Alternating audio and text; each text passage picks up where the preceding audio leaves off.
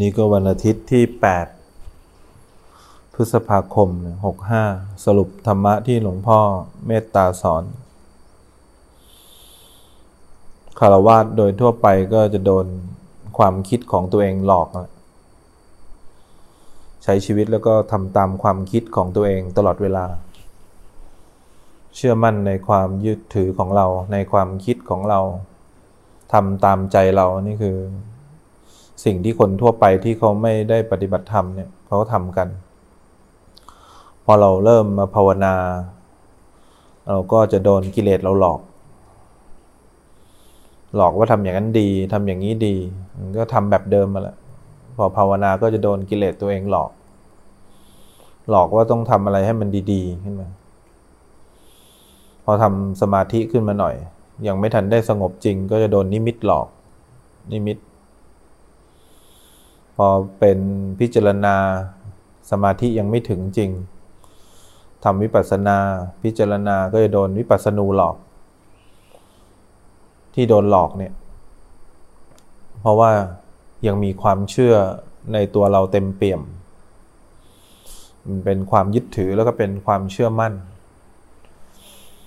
เวลาเขาเริ่มเรียนธรรมะเขาเลยเริ่มจากทาน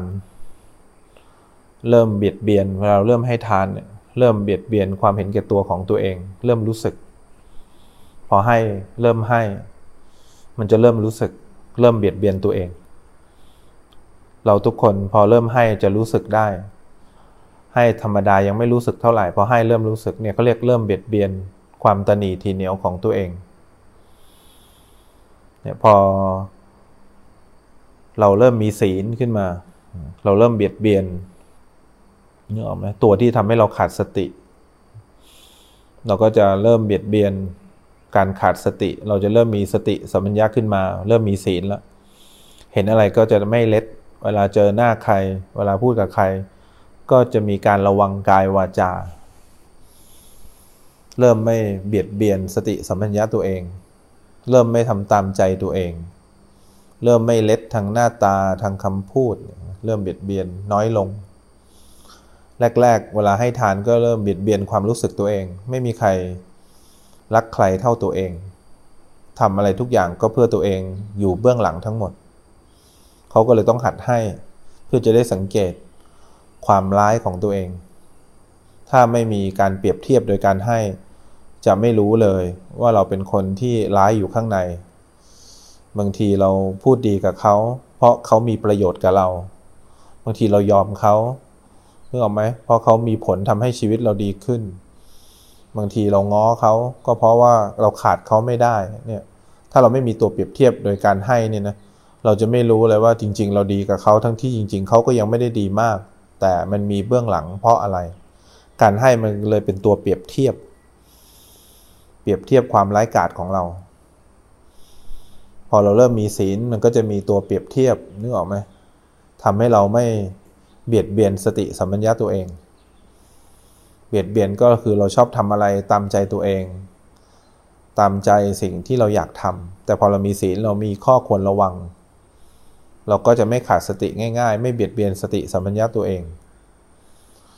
พอเราเริ่มทำสมาธิเนี่ยเราก็เริ่มมีสิ่งที่มีไว้เปรียบเทียบกับกรรมมาสุขที่เรายึดถือ เวลาเราทำความสงบขึ้นมาเล็ก ๆ ขึ้นมา ก็มีไว้เปรียบเทียบกับจิตที่มันเผลอออกไป พอเราเริ่มทำเล็ก ๆ พอมีความสงบ พอเราคิดมาก พอเราคิดไม่ดี มันก็เลยเลยมีข้อเปรียบเทียบว่า ความสงบเนี่ยดีกว่าความคิดไม่ดีนะ ความสงบเนี่ยดีกว่าความเห็นแก่ตัวนะ ความสงบเนี่ยดีกว่าความง่วงนะเขาก็เลยค่อย ๆทำความสงบเล็ก ๆ เพื่อคอยสังเกตจิตใจตัวเอง ถ้าไม่มีตัวเปรียบเทียบเนี่ยเหมือนเราไม่มีตัวแลนด์มาร์กว่าตอนนี้พระอาทิตย์อยู่ตรงชายคา เราจะไม่รู้เลยว่าพระอาทิตย์เคลื่อนไปแล้วจากชายคา มันไม่มีตัวเปรียบเทียบที่ล่มที่สว่าง มันไม่มีตัวเปรียบเทียบที่มืดกับที่สว่าง เราจะไม่รู้เลยว่าจุดที่ดีที่สุดคืออะไร เราก็เลยใช้ชีวิตตามใจตัวเองตลอดเวลา คนที่มีสมาธิ คนที่มีความตั้งมั่น เขาเห็น เขาเห็นโทษภัยของจิตใจที่บางทีคิดมาก ของจิตใจที่คิดเอาแต่ได้ ของจิตใจที่เผลอ จิตใจที่หลง เพราะเขามีความสงบเป็นตัวเปรียบเทียบ เหมือนเราร้องเพลงชาติได้เนี่ยถ้าใครร้องเพลงชาติผิดเรามีตัวเปรียบเทียบ ว่าเพลงชาติเนี้ยเขาร้องไม่ถูก เพราะเรามีข้อมูลร้องถูก เหมือนเราท่องสุดคูณเป็นนึกออกไหมสองหนึ่งสองสองสองสี่เวลาใครท่องสองสองห้าเราจะเข้าใจ เราเข้าใจ เพราะฉะนั้นเนี่ยเวลาคนที่เขาทาสมาธิเนี่ยเขาไม่ได้อยากได้ความสงบเขาไม่ได้อยากได้ ความดีอะไร แต่เขาทำเพื่อเขามีไว้เปรียบเทียบความเปลี่ยนแปลงของจิตใจเพราะเขารู้ว่าพอเขาเห็นว่าความเปลี่ยนแปลงของจิตใจเนี่ยไม่แน่นอนไม่คงที่ความสงบดูดีกว่า เขาก็จะเริ่มอยู่กับความสงบมากขึ้น จิตก็จะอยู่กับความตั้งมั่นมากขึ้น ถึงมีความง่วงผ่านเข้ามา เขารู้ว่าความสงบดีกว่าความง่วง ถึงมีความคิดมากผ่านเข้ามา เขารู้ว่าความสงบดีกว่าความคิดมาก แต่ถ้าเราไม่มีตัวเปรียบเทียบตอนนี้ เวลาเรามีเรื่องอะไรที่ต้องคิดมาก เราจะพยายามคิดให้มากกว่าที่คิดมาก เวลาเราคิดไม่ดี เราจะพยายามคิดดี นั่นคือการคิดไม่ดีต่อความคิดไม่ดี ก็ยิ่งคิดไม่ดีไปใหญ่อีก เวลาเรามีเรื่องเราจะชอบหาเรื่องนึกออกไหมบางทีเราทำความดีแต่เราความดีมาคิดวนอีกความดีก็เลยเป็นความไม่ดี ทั้งที่จริง ๆ คิดขึ้นมาเป็นความดีแล้ว แต่ความคิดไม่ดีของเราต่อความดีว่าเราคิดดีหรือยังได้อย่างเนี้ยก็คือความคิดไม่ดีที่มีต่อความดี เราเนี่ยขาดที่พึ่ง พอเราขาดที่พึ่งวันหนึ่งเราแก่เราเจ็บเราตายเนี่ยมันมีความกลัวขึ้นมาเราก็ต้องไปกลัว มันมีความรู้สึกแย่ขึ้นมามันก็ต้องไปแย่ เพราะมันไม่มีตัวเปรียบเทียบที่ดีกว่าความคิดของเรา เพราะฉะนั้นคนที่ได้สมาธิ หรือจิตใจที่มีความตั้งมั่นเนี่ยเขาทำความสงบเล็กๆ จากลมหายใจเพื่อมีไว้เปรียบเทียบ นึกออกไหมความเปลี่ยนแปลงหรืออารมณ์ที่เกิดร่วมกับจิต พอเขาเห็นความสงบมันดีอย่างเช่นเรานั่งเงี้ยแล้วเราก็หายใจสบายๆนิดๆแล้วมันก็อาจจะง่วงอีกละเราก็รู้เลยว่าไอ้ความสบายเมื่อกี้ดีกว่าความง่วง ต่อไปพอมีความง่วงสติจะมาทัน เราก็จะกลับมาทำไมได้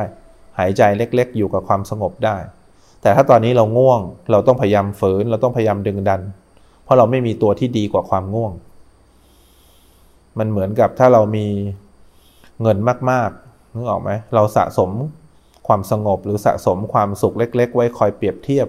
สิ่งที่มันไม่ดี เหมือนเรามีเงินเยอะ ๆ ถ้าเรามีปัญหาชีวิตเนี่ยนึกออกไหมเราจะรู้ว่าเรามีตังค์ไหมเรามีตังค์ถ้าเรามีรถขับดีๆ เรามีน้ำมันเต็มถัง เวลาเราไปไกลๆ เราจะอุ่นใจเพราะเรามีอะไร เรามีน้ำมันทำไมเขาต้องมีเกเพราะรู้ว่าเมื่อเกมันลงมาแล้วมันวิ่งได้อีกกี่กิโลเป็นมีไว้เปรียบเทียบวิ่งได้อีกเท่าไหร่ แต่ถ้าเราเป็นคนไม่รู้อะไรเลยเกี่ยวกับน้ำมันในรถ ไม่เคยมีความรู้เรื่องเกน้ำมัน เราวิ่งไปเรามีโอกาสที่จะน้ำมันหมดได้ เราก็ไม่รู้หน้าที่ของตัวเอง เพราะฉะนั้นการทำสมาธิเนี่ยมันไม่ได้การทำเพื่อให้จิตใจเราไม่เจอสภาวะอะไร แต่ทำให้จิตได้มีโอกาสมีทางเลือกว่ามีทางเลือกที่ดีกว่า สิ่งที่จิตเคยเลือกมาตลอดชีวิต เพราะฉะนั้นเวลาเราทำภาวนาทำไมเขาถึงเรียกว่า ทำความเจริญให้เกิดขึ้น มันมีความคิดที่เจริญกว่าที่เราจะจมกับสิ่งที่เราเคยทำมา เพราะฉะนั้นเราจะไม่โดนความคิดตัวเองหลอกในการใช้ชีวิตประจำวัน เราจะไม่โดนนิมิตหรอก เราจะไม่โดนวิปัสสนูหรอก เพราะเรามีข้อเปรียบเทียบตลอดเวลา เวลาเรานั่งอย่างเงี้ย สมมุติเรานั่ง แล้วเราก็อยู่กับลมหายใจ พอมันมีความปวดขาขึ้นมานิดนึงเห็นไหมความปวดขามันทำให้ความสงบเราหายไป เราก็จะกลับมาอยู่กับความสงบดีกว่า เพราะเรารู้ว่าความสงบมันดีกว่าความปวดขา พอเราเปลี่ยนขา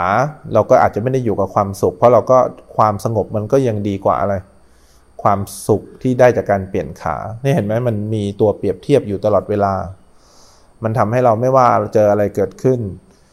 เราพร้อมที่จะเผชิญหน้ากับอะไร เผชิญหน้ากับความจริงที่เกิดขึ้น เพราะเรามีตัวเปรียบเทียบว่าเรามีความรู้สึกที่ดีกว่า ในความรู้สึกที่เราเคยคุ้นชินเกี่ยวกับอารมณ์ตลอดเวลาดังนั้นหลวงพ่อพยายามพูดถึงภาพรวมทั้งหมดเลยทำไมเราต้องทำสมาธิทำไมเราต้องมีศีลให้เกิดขึ้น ทุกอย่างมันเป็นสิ่งที่จะเป็นก้าวแรกก้าวที่สองก้าวที่สามก้าวที่สี่เราไม่ได้ทำอะไรเพื่อสิ่งนั้น หลวงพ่อพูดถึงพระปุณณปันนีบุตร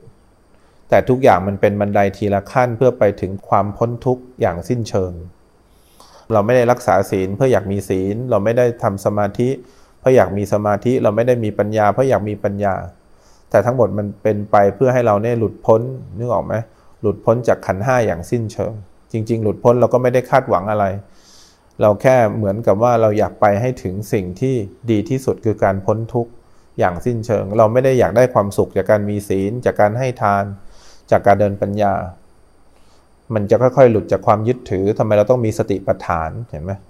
เวลาเราดูกายใช่ไหมพอเราดูกายไปเราจะเห็นว่าร่างกายที่มันเคลื่อนไหวหรือมันเปลี่ยนแปลงตลอดเวลาเนี่ยมันไม่ใช่สิ่งที่จิตจะไปยึดถือได้ มันไม่สามารถควบคุมหรือบังคับให้เป็นอย่างที่เราต้องการได้ เวลาปวดสั่งให้หายปวดไม่ได้ จิตจะค่อยๆ สะอาดขึ้น จากการเข้าใจเรื่องกายทำไมเราถึงต้องดูเวทนา เวทนามีสุขบ้าง มีทุกข์บ้าง มีเฉยๆบ้าง ถ้าเราดูเป็นเราจะรู้ว่าเออจิตใจเรามันต้องมีทุกข์บ้างแหละ เวทนามันไม่ใช่มีสุขอย่างเดียว มีสุข มีทุกข์ มีเฉยๆ จิตใจเราเรียนรู้เวทนาจิตใจเราก็จะสะอาดขึ้นทำไมเราต้องเรียนรู้เรื่องจิต มันมีกุศลบ้าง อกุศลบ้างเกิดขึ้นที่จิต มันเป็นเรื่องปกติ พอเราเรียนรู้จิตมันก็สะอาดขึ้นทำไมเราต้องเจริญในธรรมานุปัสสนา เมื่อเราเจริญในความจริงของชีวิตเนี่ย จิตมันก็จะเริ่มสะอาดขึ้น เราภาวนาด้วยกายเวทนา จิตธรรมเนี่ยเราจะเจอจุดที่ดีที่สุดความบริสุทธิ์ของจิตใจ เพราะมันจะคลายความยึดถือ ที่เราเคยยึดถือว่าจิตนี้เป็นเรา หรือสิ่งที่เกิดร่วมกับจิตนี้เป็นเรา เราจะไม่โดนความคิดตัวเองหลอก ไม่โดนความปรุงแต่งหลอก ไม่โดนความยึดถือร่างกายตัวเองหลอก ไม่โดนตัวเองหลอกก็จะไม่โดนใครหลอก สังเกตไหมเวลาไปทำงานเขาบอกว่าเขาจะให้เงินเดือนเท่านี้เราก็ตกลง เขาบอกให้เราร่วมกันร่วมมือคนนี้เราก็ตกลงนี่เขาเรียกโดนหลอก แล้วเขาไม่ได้การันตีว่าเราจะได้ความสุขจากคนนั้นคนนี้คนโน้นนะเหมือนเราแต่งงานเราสัญญากันว่าเนี่ยเราจะอยู่กันไม่เท้ายอดทองไม่มีใครทำตามสัญญาทุกคนไม่เราตายก่อนเขาก็ตายก่อนแม่เขาป่วย เราก็ป่วยนึกออกไหมไม่มีอาการทรัพย์สินไหนการันตีให้เราได้เลยว่าเมื่อเราได้เงินมาแล้วเนี่ย มันจะอยู่กับเราตลอดไปเห็นไหมเราจะไม่โดนถูกความคิดหลอกอีกที่ต้องมุ่งหา เงินแล้วมันจะสร้างความสุขให้กับเราในชีวิต คนมีเงินมากมายมีความทุกข์ คนมีเงินมากมายก็ต้องป่วย คนมีเงินมากมายก็ต้องก็ต้องเป็นไง ก็ต้องจากโลกนี้ไป เพราะฉะนั้นมันไม่ได้มีตรงไหนเลย ที่เป็นเครื่องยืนยันหรือการันตีว่าเราจะมีความสุข เพราะฉะนั้นเราจะไม่โดนพวกนี้หลอกอีกต่อไป เราจะรู้ว่าความสุขใจที่ไม่โดนกิเลสหลอก ไม่โดนความคิดหลอก ไม่โดนนิมิตหลอก ไม่โดนวิปัสสนูหลอกเนี่ย มันคือการพ้นทุกข์อย่างสิ้นเชิง ราะนั้นนี่คือเป้าหมายที่หลวงพ่อเมตตาสอนเราวันนี้ว่า ภาวนาเนี่ยมันดีนะ การเป็นพระเนี่ยเป็นคนที่ประเสริฐประเสริฐคือไม่ได้รู้สึกว่าต้องมีอะไรในชีวิตแล้วเราจะมีความสุข ไม่ได้บอกว่าไม่ต้องมีถึงมีเราก็จะไม่ได้รู้สึกว่าต้องกังวลใจกับสิ่งที่มี ถึงไม่มีเราก็ไม่ได้รู้สึกว่าต้องกังวลใจ แต่เราจะมีชีวิตที่ประเสริฐ ประเสริฐก็คือมันดูดีจน ไม่มีอะไรมาเรียกร้องให้เราไปอยู่ด้วยได้ แล้วก็ไม่มีอะไรที่จะรู้สึกว่ามาถึงความสุขที่เรามีได้ นี่คือเป้าหมายที่แท้จริงของการบวช การบวชไม่ได้หมายถึงว่าเราเข้าไปแล้วเราจะโกนคิ้วโกนหัวห่มผ้าเหลือง เราทุกคนก็มาจากลูกชาวบ้าน พระก็มาจากลูกชาวบ้านที่ต้องมาฝึกปฏิบัติ มันก็มีสิ่งที่ทำผิดพลาดกันได้ แต่เราเข้าใจผิดเองว่าพอสวมเครื่องแบบแล้ว เขาจะต้องเป็นคนที่ดีมากๆเลย แล้วก็ต้องไม่ทำผิดอะไรเลย ก็ก็มาเขาบวชเข้ามาก็เพื่อมาฝึกตัวเอง ตอนแรกๆมันก็เป็นแค่สมมุติสงฆ์ก็คือคนที่มาจากลูกชาวบ้าน จะเป็นพระสงฆ์ได้ต่อเมื่อมีสมาธิไม่ได้ไปยึดถือกับสิ่งที่เกิดขึ้นในจิตใจ มีความสงบเล็กๆ ที่มีไว้เปรียบเทียบว่าดีกว่าความรู้สึกนึกคิดของตัวเอง นี่เขาเรียกพระสงฆ์ละถ้ามีสมาธิขึ้นมา ถ้าเป็นพระ อริยสงฆ์ก็เป็นคนที่ไม่ยึดถือความรู้สึกนึกคิดของตัวเอง เป็นคนที่มีความน่ารักในตัวเอง เบิกบานโดยไม่ต้องอาศัยอะไรทำให้เบิกบาน อิ่มใจโดยไม่ต้องอาศัยอะไรทำให้อิ่มใจ มีความสุขจากความสงบ แล้วก็เป็นคนที่น่ารัก โดยไม่ต้องมีอะไรทำให้น่ารัก เนี่ยก็เรียกพระอริยสงฆ์ เพราะฉะนั้นเราก็ต้องพัฒนาตัวเอง ตั้งแต่สมมุติสงฆ์เป็นพระสงฆ์แล้วก็ไปเป็น ระอริยสงฆ์ส่วนเราก็ต้องมีสะสมเรื่องการเบียดเบียนตัวเองก่อน คือการให้ทาน ถ้าเราให้ทานได้ดี มันจะเบียดเบียนความชั่วร้ายในตัวเองได้ สังเกตตัวเองดีๆ ก็เริ่มให้ทานจากที่เรายังไม่รู้สึกอะไร พอขยับขึ้นมาก็เริ่มให้มันเกิดความรู้สึกเล็ก ๆ เกิดความเสียดายเนมันก็ค่อย ๆ สั่งสมตัวเอง พอมันเบียดเบียนตัวเองก็จะรู้จักตัวเองมากขึ้น แล้วมันก็จะเริ่มไม่เบียดเบียนกายวาจาของตัวเอง ก็จะเริ่มเป็นคนที่ไม่เบียดเบียนสติสัมปัญญะตัวเอง แล้วก็จะเริ่มเป็นคนที่มีสมาธิคนที่มีสมาธิ แปลว่าเห็นสิ่งที่ดีกว่าสิ่งที่เราเคยพึ่งพาอาศัย จะรู้ว่าอารมณ์ที่เกิดร่วมกับจิต เวทนาที่เกิดร่วมกับจิตพึ่งไม่ได้ มันสู้ความสงบที่เราทำขึ้นไว้เปรียบเทียบไม่ได้ เราเปรียบเทียบให้จิตฉลาดขึ้นนะ ไม่ได้เห็นว่าการมาสุขมันดีต่อใจ แต่ให้เห็นว่ามันมีอะไรที่ดีต่อใจมากกว่าการมาสุขที่เราใฝ่หา